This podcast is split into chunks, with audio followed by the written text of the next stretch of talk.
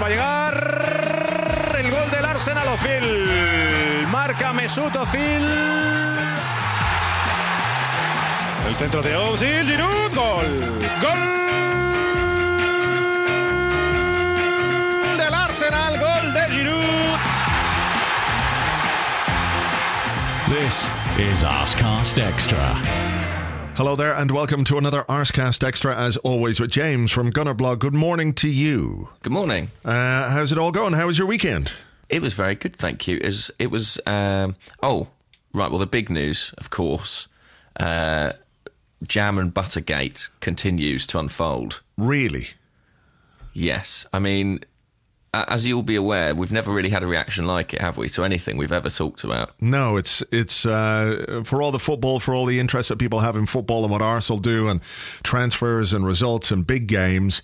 Butter and jam Jamgate is clearly the most pressing issue on the minds of, of our listenership, which is great to know. It's good to, to after ninety one episodes to find out what people are really interested in. Well, that's it. I mean, I don't know why we didn't start with that, to be honest. Um, but I was out on Friday night in central London um, in a bar in Soho, and a man came up to me to shake my hand. His name was Maz, if he's listening, uh, because he uh, he too is an exponent of the butter and jam toast theory. Well, Uh, and I have to say, I mean, I haven't done the maths, but I, I feel like the people are with me.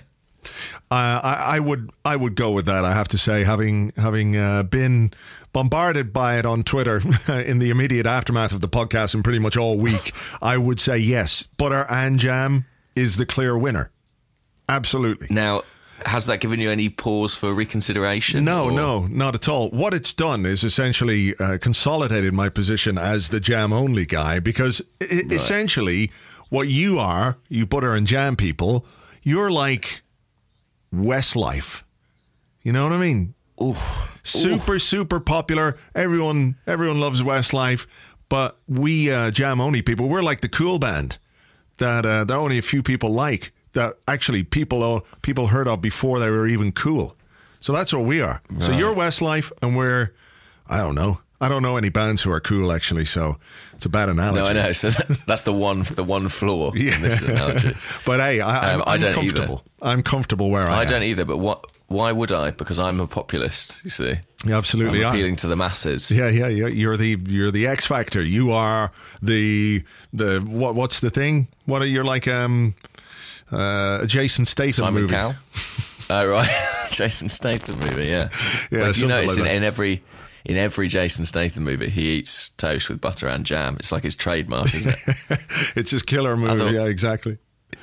Otherwise, people will be turned away from the cinema in disgust. Mm. Well, look, so that's basically that's been the that's mainly been my week, to be honest, dealing with the fallout from that. Um, what about yourself? Any news from from that side of the sea? No, not really. Not really. I think I've got a bit of a cold, um, which is which is annoying. But uh, generally, generally a quiet weekend, enjoying, you know, the football and enjoying just life. I guess. Yeah, Yes. well, that's good. Yeah, no, no dramas. No dramas. That's a good thing. No drama. No, like Mary J. Blige, just no more drama in your life. Is she a cool band? Could could we be Mary J. Blige? I don't think. I mean, that song's about 15 years old. I don't think. I think I've shown myself up, if anything. Um, so Arsenal. Yes. That's why we're They- here. they not did- not actually they- butter yeah. and jam. It's not all about you know uh, bread products and Yeah, reserves. exactly. Um, well, that could be, couldn't it? I mean, we could spin it out. Uh, no, the game was good, wasn't it? Three 0 Yeah, it was quite reminiscent of the Watford game, wasn't it? Because uh, in the first half, Yeah, both that's true. teams both teams had chances to to to score. Uh, certainly, uh, Swansea had a brilliant chance, didn't they? In the um, about twenty minutes in when Gomis went through.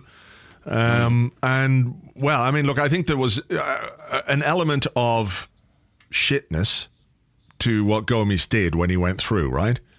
I think that's Right, fair yep. to say that he he kind Okay. of fluffed that chance. But at the same time, there were two things that struck me. One was the fact that Petr Cech didn't go down early and didn't didn't give him an easy decision to make. You know, he kind of stood up and, in a sense, thwarted him with some just physical presence. Uh, Yeah, it was like a mind game, wasn't it? Hmm. You know, it was that thing of who's going to go first. His positioning was really good. He didn't come too far and get stranded outside the box in a sort of Almunia-esque fashion. No. but equally he he didn't commit, didn't go to ground, so it forced Gomis to think about it. And for a guy who gets caught offside that often, that may present a bit of a problem. Yeah, absolutely. You know, I mean, this is a guy who, when it comes right down to it, his first thought is to be a gigantic cat. Yeah. So, I have to say, I, I don't. I obviously don't never want to see the opposition score, but that might be my favourite celebration in the Premier League. It's so strange, isn't it? It really is odd. It really is odd. So I think you know perhaps there was there was a touch of the feline to his uh, decision making there. But the second thing about that whole thing was Hector Bellerin sprinting back, making up what thirty yards, maybe thirty yards. on. Yeah, I, I think he sort of, you know, he broke the space time continuum in, in that passage of play. he was that fast. Uh, I think he's probably stuck back in like 1995 or something now. Yeah. You know, some sort of weird Back to the Future thing. Yeah, exactly. He, if, if, um, if he turns up to uh, training today in a DeLorean, nobody would be surprised. Wearing a kind of a, he would make a good Marty McFly, wouldn't he, Hector Bellerin? He kind of got that think so. that youthful charm to him. Could imagine him skateboarding and then being chased by a load of Tottenham fans, and and then all the Tottenham fans getting uh, covered in in poo from like a lorry, like what happened to Biff. yeah, and that hair on the big screen. Wow. Yeah.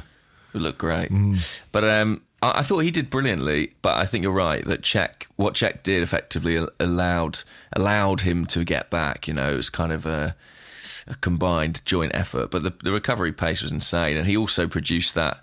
Uh, block on the line where he, he crashed into the post, albeit uh, in an offside situation. Yeah. But I thought it was. We talk about his attacking play a lot, um, so it was great to see a couple of big defensive contributions from him. Yeah, and I think it's the defensive awareness, you know, because if I was playing football and I, you know, a guy like Gomis went through, I probably would have just stood there going, "Ah, fuck, Ah, this is going to be a goal now any minute."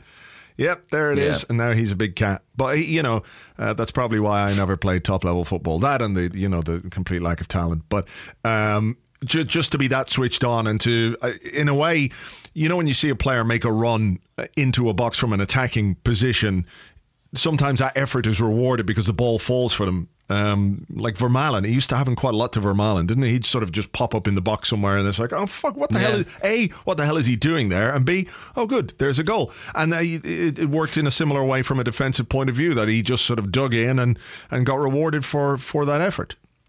Yeah, I think it's awareness, but it's also desire. As you say, a lot of players I think would have given that up, um, but he didn't. And obviously, that was a massive, massive point in the game because Swansea probably had the better of the chances in the first half. We didn't, we didn't really click, did we? I mean, I don't know what was behind that. If there was a bit of a hangover from the, the Sheffield Wednesday game for a few players like Giroud, I don't know. But in the second half, it was a very different beast. And if you talk about movement of a player, the movement of Olivier Giroud on that first goal was like fascinating to watch, wasn't it? Yeah, it was re- when you see replays of it, there was a lot to it. You know, this hiding behind Mm. Mertesacker thing was was great. I enjoyed that.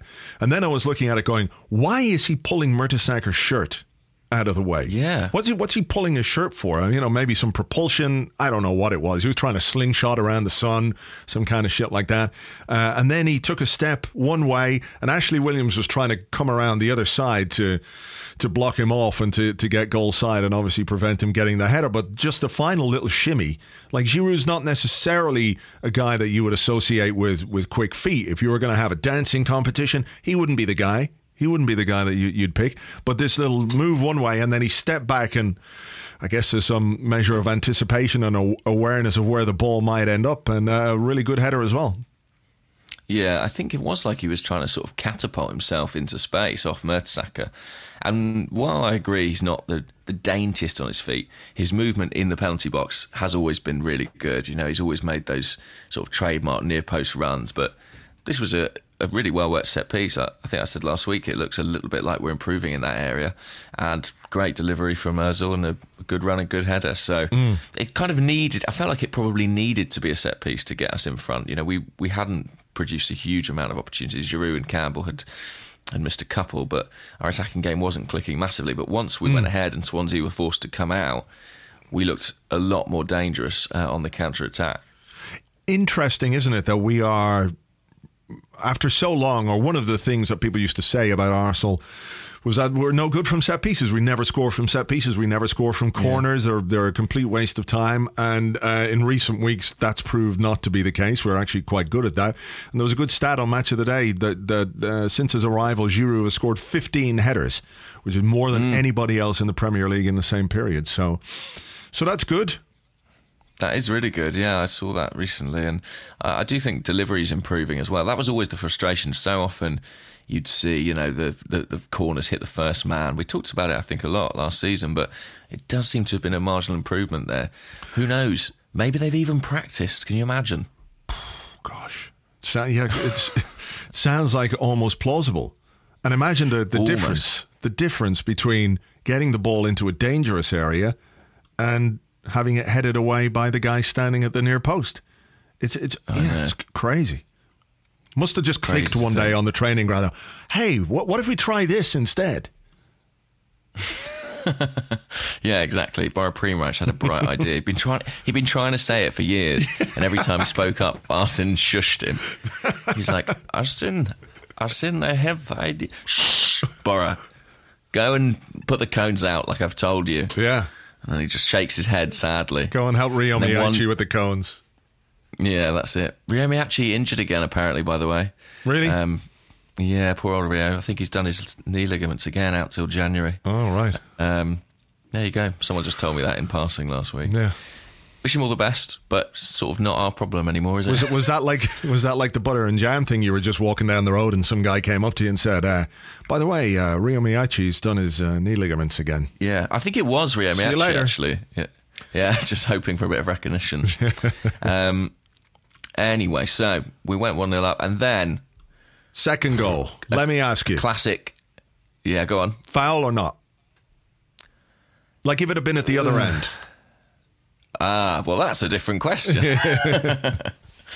um, I think, yeah, I think I'd be. I was a bit surprised. I was a bit surprised to see it not given as a foul. Let's put it like that. Really? Um, yeah, I think so. Just goalkeepers are so protected. Well, they are. Yeah, I mean that is the surprise. The goalkeepers tend to get the benefit of the doubt ninety nine point nine nine percent of the time. I'm Um, not convinced that anything untoward went on, but I think in mo- in 80% of cases, a referee blows up there. I just said ninety nine point nine nine percent, and you're you've just undermined me by nineteen point nine nine nine percent. All right, well, let's call it like, you know, 90.5 or whatever the middle. I'm not a mathematician, somewhere in the middle of that. A lot of the time, let's say. Uh, I think Um, I think really should have been stronger goalkeeping. To be honest, Well, I mean, he's got previous, hasn't he? he has. He has. He's had his moments in the past, and we have been witness to those moments. Yeah, I mean, I've always felt that Fabianski's reputation was a little. I mean, you know, he got better, didn't he, in his time at Arsenal? And his last season produced some some pretty important contributions. But uh, I always think back him as a, a bit of an accident waiting to happen, to be honest. Yeah. Um, and I was grateful for it this time. Did you see the nice. uh, the interview with uh, Laurent Koscielny on Match of the Day where they asked him, you know, did you did you think it was a foul? He said, no, I don't know. You know, uh, Olivier Giroud told me to put the ball in. I did, and then he just pissed himself laughing. Um, which was quite funny. Just the face was like, Right. "Eh, yeah, there, there probably could have been a foul there because I think players know as well as anyone else how, how protected the goalkeepers are and and uh, and the way that referees generally deal with, with situations like that. So, so yeah, maybe Yeah, we got away I with think- it a bit, but I, I've noticed a thing, and I don't know if it's just my sort of imagination, but you know, Koscielny and Giroud, they're big mates, aren't they? They played together in France, and you know, they. I think off the field, they're sort of bezies. They're bezies. oh, are they Yeah, right? but it seems to me like they always score. Whenever Koscielny scores, Giroud scores as well. Obviously, not whenever Giroud scores, Koscielny scores. To, it doesn't all work that way round because Giroud Right. scores a lot more often. But like they both scored against Everton this season. Yeah. I think they both scored. Did they both score at Bayern Munich a couple of years ago? Yeah. I, th- I think in 2013-14 they both scored against Sunderland and Newcastle. It's like they just have little parties together. Interesting. I don't know what's going on there. Yeah. But I like it. I've got no issue with it. No, I think it's good. I think it's good. You know, maybe they inspire Maybe it each other. Well, yeah, or perhaps logically, they both score against teams who aren't very good in the air. I don't know. But how many of those goals were actual headers? Because Koscielny's got a couple of goals, not necessarily from his head, but from sort of penalty box poaching more than than thumping headers. You know? Scrambles. Yeah, he scramblers. scramble. Yeah, you know. He loves a scrappy goal, doesn't he, Koscielny? yeah, like the one in the FA Cup final. Remember? He sort of hooked Yeah, it in yeah. and then got smashed to bits, and you know couldn't celebrate it properly because he was pr- probably quite hurt. But he does like those kind of scrambly ones from close range. Um, so yeah, I wonder how, how many of them were headers. Somebody could check. Listen, up to Joe whoever it is, what's going on? Tell Yeah. us. Um, so 2 0 then, and then Joel Campbell iced the cake beautifully.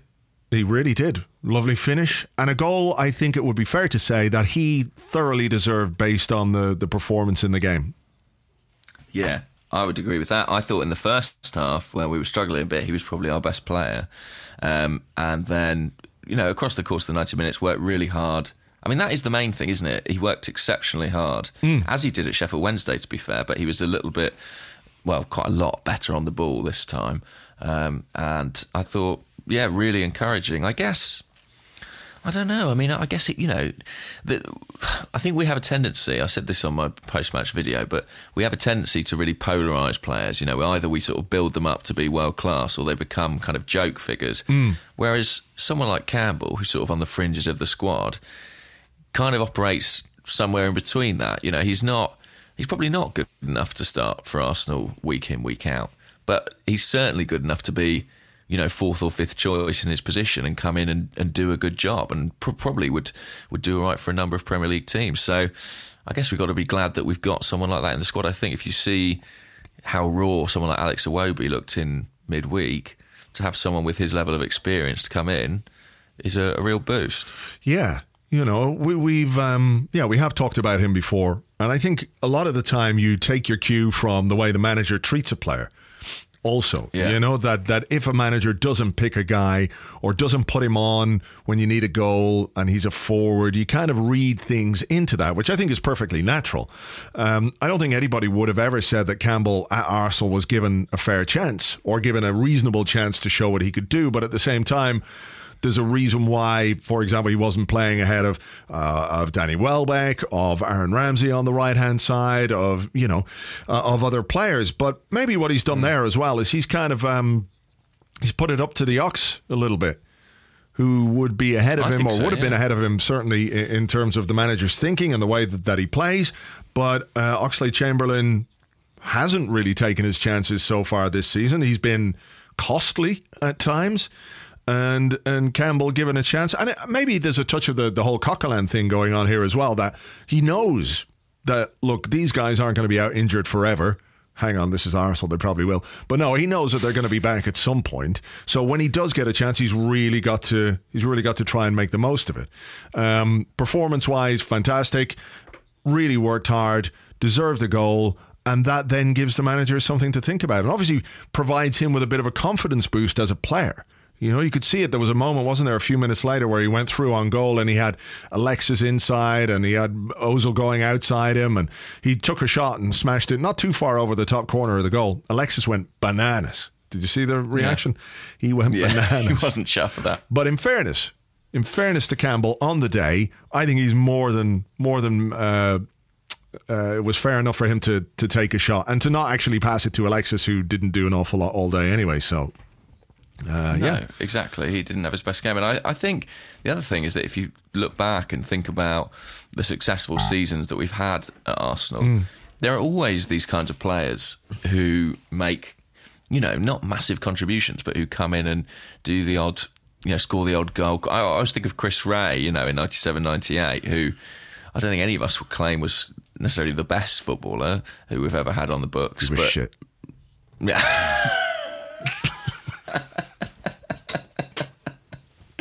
yeah, yeah. Well, but he was George Weah's cousin. Come on. Yeah. I mean, how did he end up at the club? So strange, wasn't it? I mean, the, Um, the fact that he's George Weah's cousin, it's fine, but there must be like all these top footballers in the world. They all have cousins, and we never heard of any of them. Like you've never heard, you've never heard of like Lionel Messi's cousin or or Pirlo's cousin. Just because they're vaguely related to a guy doesn't mean he's going to be any good at football. Who was? Didn't Ali Dia claim to be? You know, the guy Southampton signed and Yeah. then had to take him off. Didn't he claimed to be related to someone as well. I think he claimed to be related to George Weah as well, or that he came through the George Weah Academy. Yeah. Or I'm just going to look it I up I mean, here. yeah. So what what I was going to Yeah, say was he's, he's, he convinced um, Graham Souness that he was the cousin of George Weah. Oh, Right. wow. I think that's how Joel Campbell got into Arsenal. He convinced everyone he was the brother of Sol Campbell. and everyone's like, well, let's get him on board. That is the nice thing about Joel Campbell. All the songs are recyclable. Mm. You know, you can just slightly change a consonant and you got, you got to have a load of songs for him. Yeah. Um, but uh, what the point I was making was that you need you sometimes you need these sort of curious curious little oddities of players to come in and, and make a contribution, and I think Campbell has put it up to Ox slightly because what we always say with Chamberlain is that there's not enough end product. Campbell started one Premier League game.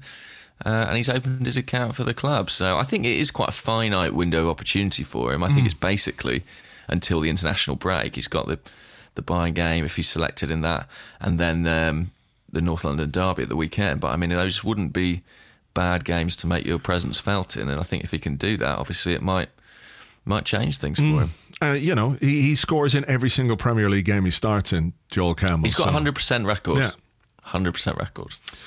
So look, that was us. Uh, Manchester City looked like they were about to drop some points until very late in the game, and their goalkeeper made a ridiculous mistake, and then uh, they gave away a penalty. It was a good penalty to give away, though, Mm. the handball. You know, Yeah, thanks Norwich. Yeah. thanks a bunch. Um, but I, that's one where I can't get too stressed out about that because in my head they were winning that game about six 0 Do you know what I mean? yeah. So that's that's not the that's not the one where we're going to win it. You know, where we're going to edge ahead. I don't think. No. City at home to Norwich. I think they'll they'll canter through a lot of those teams. Yeah. Um, Chelsea lost again. Chelsea. yeah. Did you did you wholly enjoy that? Did you have any qualms about celebrating Liverpool's victory, or were you just fully on board? Absolutely no qualms whatsoever. I thought it was hilarious. I you were was qualm free. I was absolutely without qualm. Um, yeah, no, no, great. I mean, it's just fantastic. Um, and the more irate and angry he gets, the better. Every week we're having this this little moment to to bask in his in his misery. The the um, the reaction when, when Lucas didn't get sent off uh, was was brilliant, just hilarious. You know.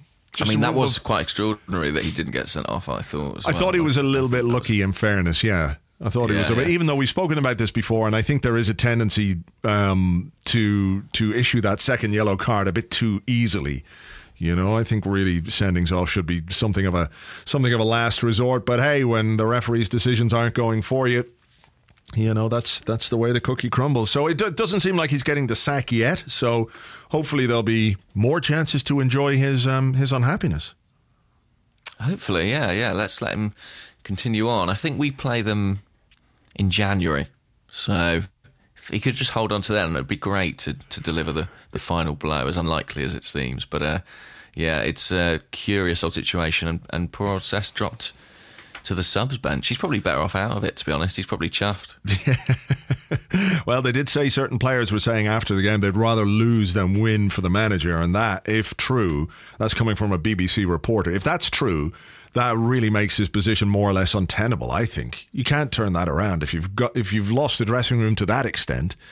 You know that's really really difficult to to to get on top of again. Yeah, well, the danger signs were there when Eden Hazard missed a penalty in midweek because he doesn't miss penalties. I, he can only have done that on purpose, I suspect. Oh yeah, nice. There's a good conspiracy theory for people there. All There we right. go. All right. Well, look, that'll take us to the end of this uh, this part of the show. We're going to come back in a second with part two and your questions right after this.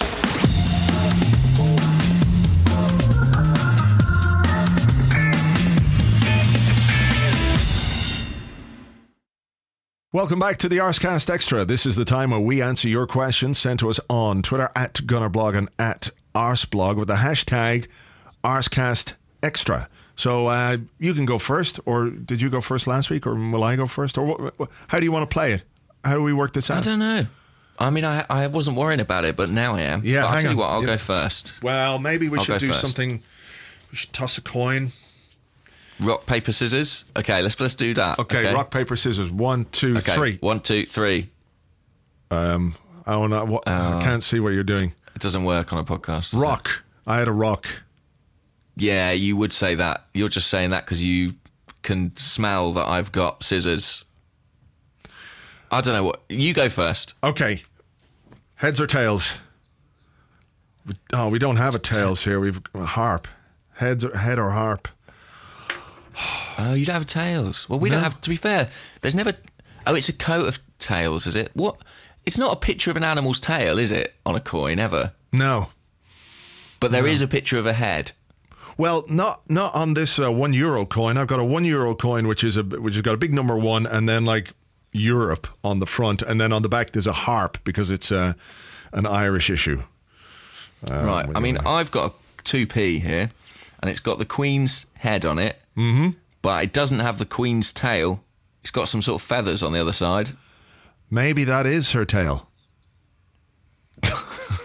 Maybe you never see much below the head of the queen, do you? She's not. She's she's often wrapped up, so it'd be difficult. She could be covered in feathers. Yeah, I think it's probably part of the old uh, royal interbreeding thing that they are. The, the entire lower part of their bodies are just covered in scales or, or feathers, or Well, they're lizard people, aren't they? I'm sure that's been proven. and and we know that lizards are related to birds, and ultimately they come from dinosaurs. So what you're saying is that Queen Elizabeth is a velociraptor. I mean, if someone can disprove it, I'll be interested to hear it. All right, look, I'll go first. After Okay. all that. This one comes from uh, Alistair Wood at AliBoy82, and he said, "If you had to win and lose one each of the next two games, which would you win and why?" The derby. Yes, It would be the derby for me. Um, a because I don't know. Well, I think I think in my head, the we've Premier League's already the beaten one, isn't? Bayern Munich. You know, it's kind of boring That's if it, we've done it. again. You know, been there, I mean, done that. I'd- well, I'd feel guilty about it if anything. Pep Guardiola's sad eyes, looking darker than ever. I think. Um, I think it's because it's all. I think it's all about the league for us this season. I think, as fans, I think there's a sense that even if we do somehow escape from the group of death featuring Dynamo Zagreb and Olympiakos, that uh, we won't progress much further. You know, we've sort of grown accustomed and quite tired of that fact that we get eliminated in the early knockout stages. Whereas it feels like there's a real opportunity in the Premier League. You know, we talked about Chelsea, Manchester United, dull as dishwater at the moment, aren't they? Really not particularly inspiring. So it feels like it could turn into a straight fight between us and City. Um, and that's one we've got a, a real chance in. Also, I just can't bear to lose a, a North London derby. At least if we lose against Bayern, I won't have, you know, Bayern fans taunting me on my on my journeys around North London, waving their toast at me, just with jam all over it, no butter. Look what we've done, and um, I, you know, so I think it's got to be that. What about you? Oh yeah, the derby, yeah, for sure, for sure. Um, all because of how important the league is, and the fact that we're in a good position in the league. Also, the fact that you know it's Tottenham and they're cunts, and you want to beat them every time. That rivalry is there.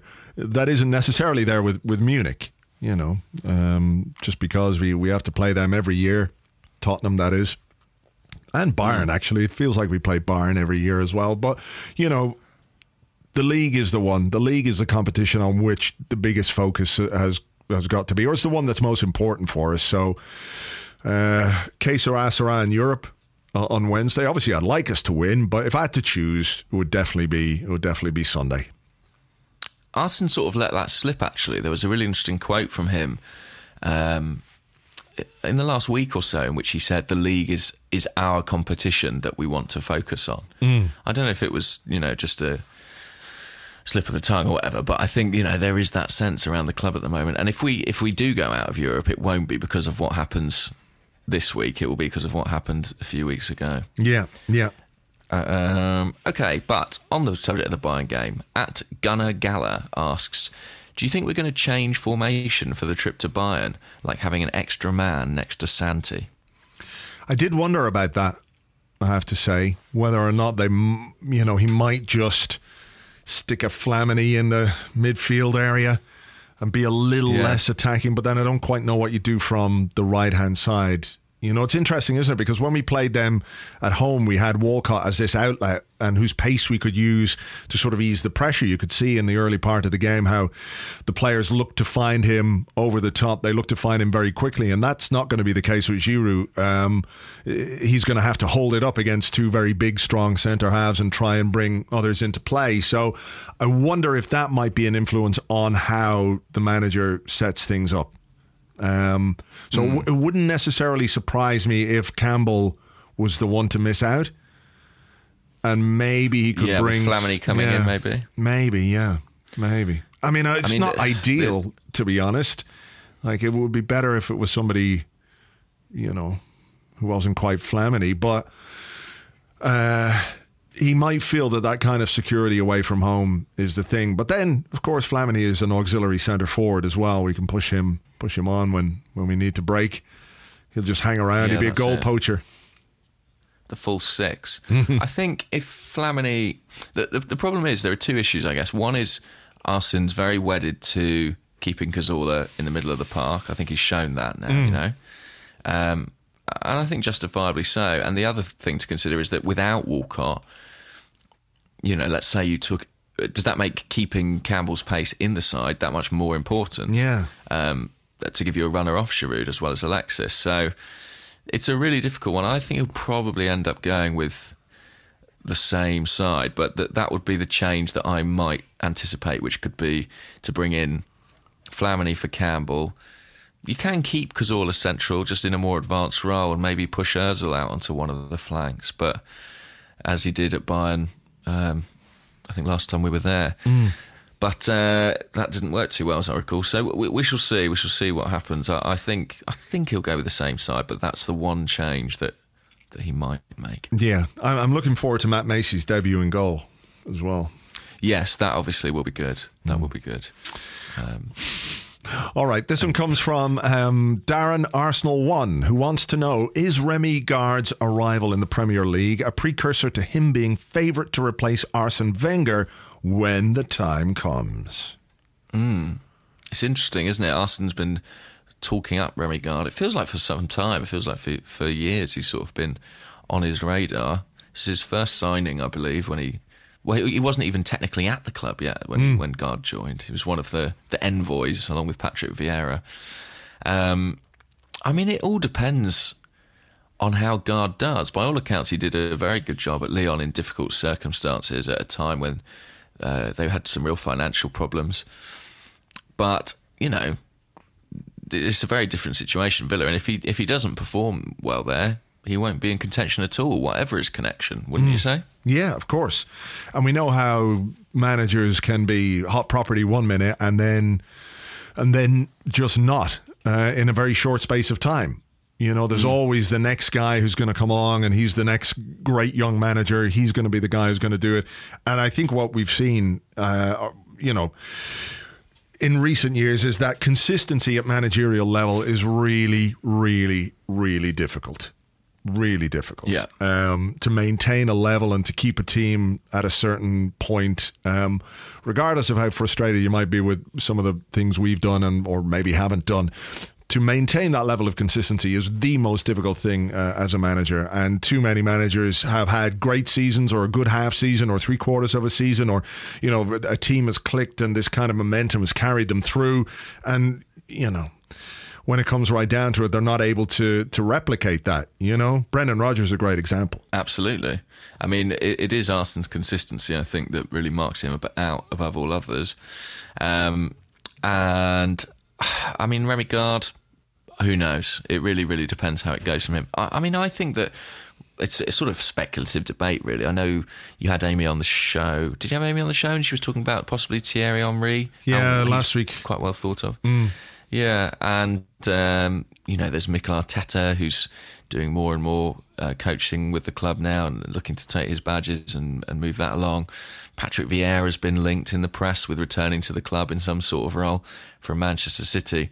I actually happen to think that if and when Arsene does go, it will his replacement, in my opinion, will be somebody with more experience than than those kinds of guys, and even someone like Garde. Just because I think it's such a big ask to replace someone who's been a figurehead of a club for two decades that I think it will need someone with a degree of uh, you know sort of global reputation and confidence and ability to step in and do that. You know i think you don't want to run the risk of a kind of moyes scenario. So that that would be my instinct about how it will unfold. Yeah, that is going to be the biggest uh, problem is the transition, simply because of the influence he has, not just as the football manager, but in every area of what the club does and how it operates and its transfer policy and everything else. You know, all of a sudden, if Arsene Wenger goes, there's there's a vacuum that probably will need to be uh, filled by not just one man. You know, we may have to look at the we may have to look at the, the model of a sporting director or you know that kind of thing that that most um, big clubs operate and let the manager or the manager not so much the manager but the first team coach. I think that's uh, the the job you see. So maybe that'll be that but uh, we'll we'll have to wait and see. If Garde does well at, at villa um, then maybe he, he'll be a man for the job. But it's hard to know. It's hard to know. And i think villa is a bit of a strange strange club at the moment anyway isn't it? I think they're in a bit of a mess. Yeah. So i think it's a going to be a big ask for him to keep them up whatever happens really. Um, let's have another speculative question. This is from loris 0.1 who's at human underscore 0 underscore 1 on twitter. And he asks out of left field kevin Mirallas in january yes or no? No. Okay well there you go but you know it's worth him asking wasn't it It certainly was. Um, we got to the heart of the issue and, and answered him in uh, in the right way, I think. Um, typically perfunctory style you'll go my go. I think I feel like you've got away with one there. You know. Okay, here's want another one? You no, I'll do. one. I'll do one. This one comes from Richard Pike, and he wants to know: Would you be happy to see Jamie Vardy at Arsenal? I actually would be quite happy to see Jamie Vardy at Arsenal. I'm not sure that we need him. Um, I also think, I mean, he's 28 years old. He'll be 29 in January. Uh, so I do think he'll be in a hurry to get himself a nice big move. But I think he's a really exciting player to watch. I, I love how direct he is. I love his pace. I think he's he's finishing really well. I think he's a real th- real threat, and he was superb against us actually as well.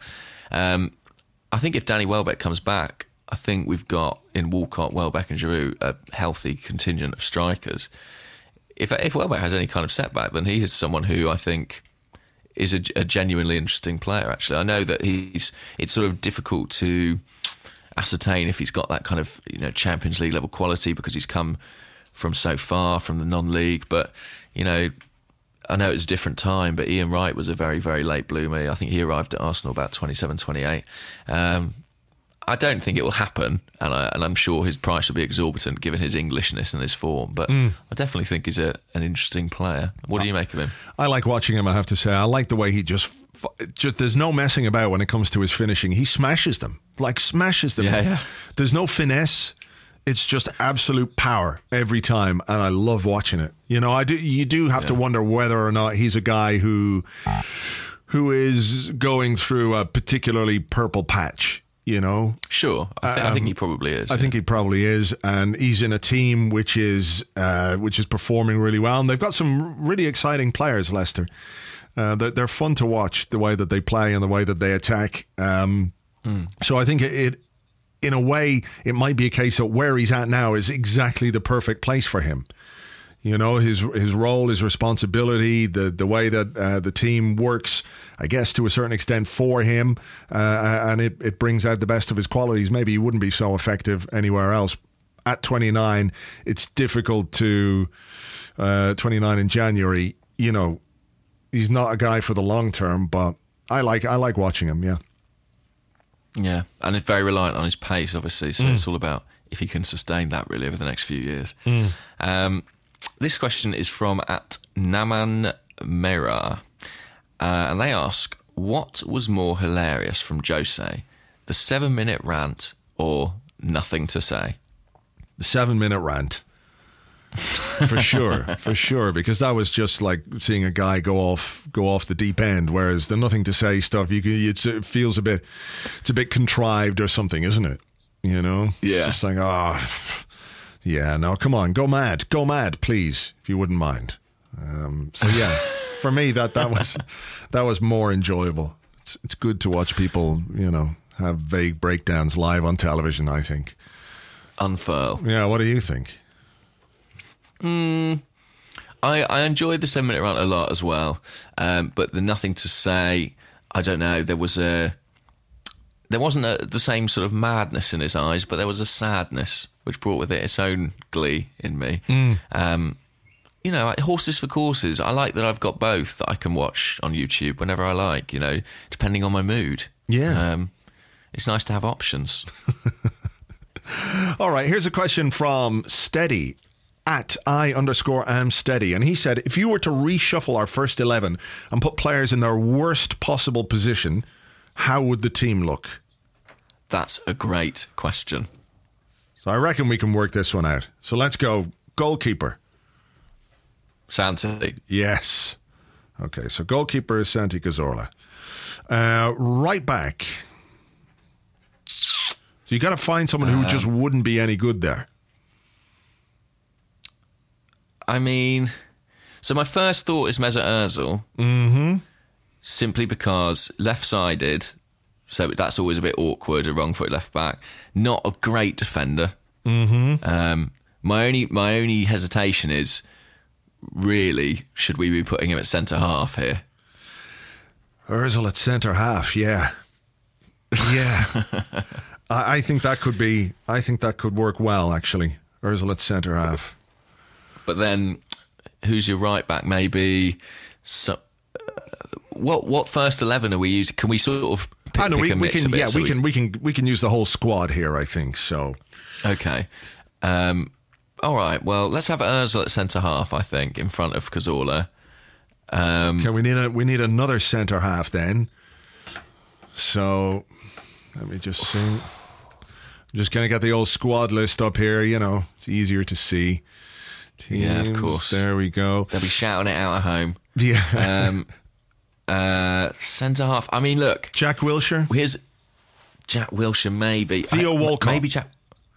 Theo Walcott would be bad. Theo Walcott would be bad. Okay, there is our defensive uh, duo. So I think maybe it's worth trying to get.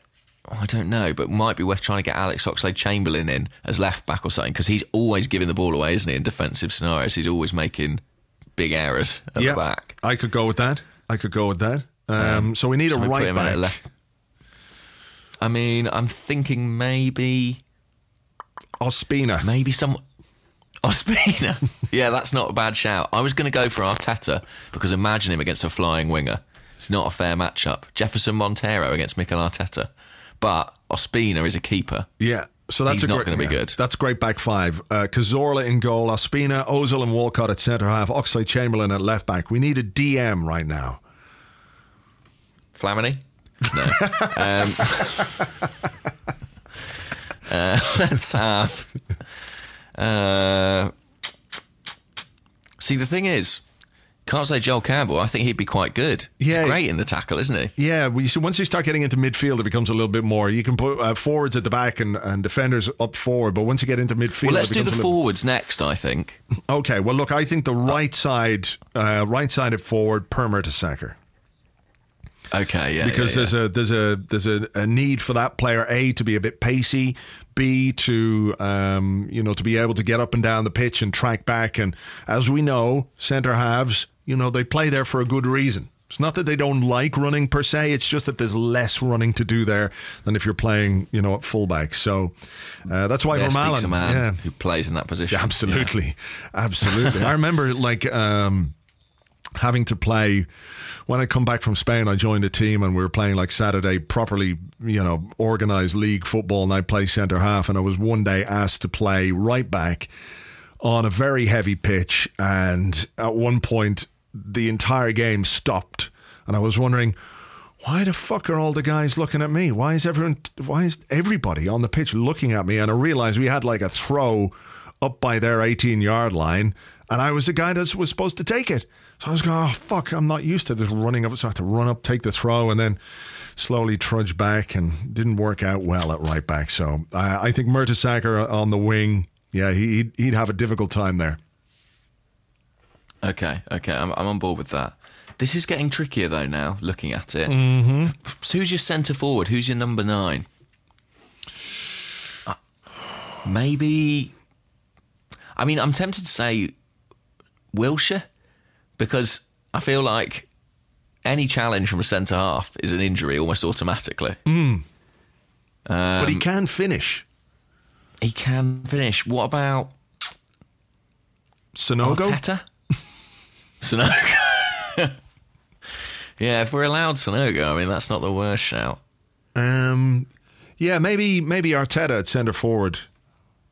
Hmm. He's not going to get away from anyone, is he? No, he's not. And he's not, you know, I mean, he's not a prolific goal scorer. He can finish, but not of late. He's not been scoring goals of late, apart from from the penalty spot. Yeah, yeah. Okay, yeah, I, I would go. I could go with Arteta at centre forward. Um, All right, okay. So now we need a left winger. Um, Who's our number 10? Who's our, like, Ozil replacement? Who's our creative force? Gabriel Maybe, Debuchy. yeah. Debuchy left wing, I think, maybe. Debuchy left wing. Yeah, we're we're yeah, okay. But though he would at least have the the Yeah. physical thing, I think we need to make Maybe him. Playmaker. he's the playmaker, Debuchy, for sure. Yeah. That's not going to work out well. He's in a free role. DM, so maybe Gabriel's on the left wing, is he? Yeah, yeah. I could put Gabriel out there. I think he'd go mad. So we need a couple of sort of holding deep lying midfielders. Yes. Bellerin, Um, yeah, I mean, but he could be good. football. Yeah, he is good at football, isn't he? I mean, who have we not got? Danny Welbeck. I think he'd be all right. Yeah, You've got the the physicality, the pace. He's got the stamina, hasn't he? yeah, Um, what about Kieran Gibbs in the centre of the park? yeah. I, I I don't think that would work out well for. I don't fancy it Mm. at all. So we need one more, one more central midfielder. Okay, Matt Macey's got a chance, hasn't he? Um, Yeah. Uh, Alexis, dare I say Alexis as a deep lying midfielder?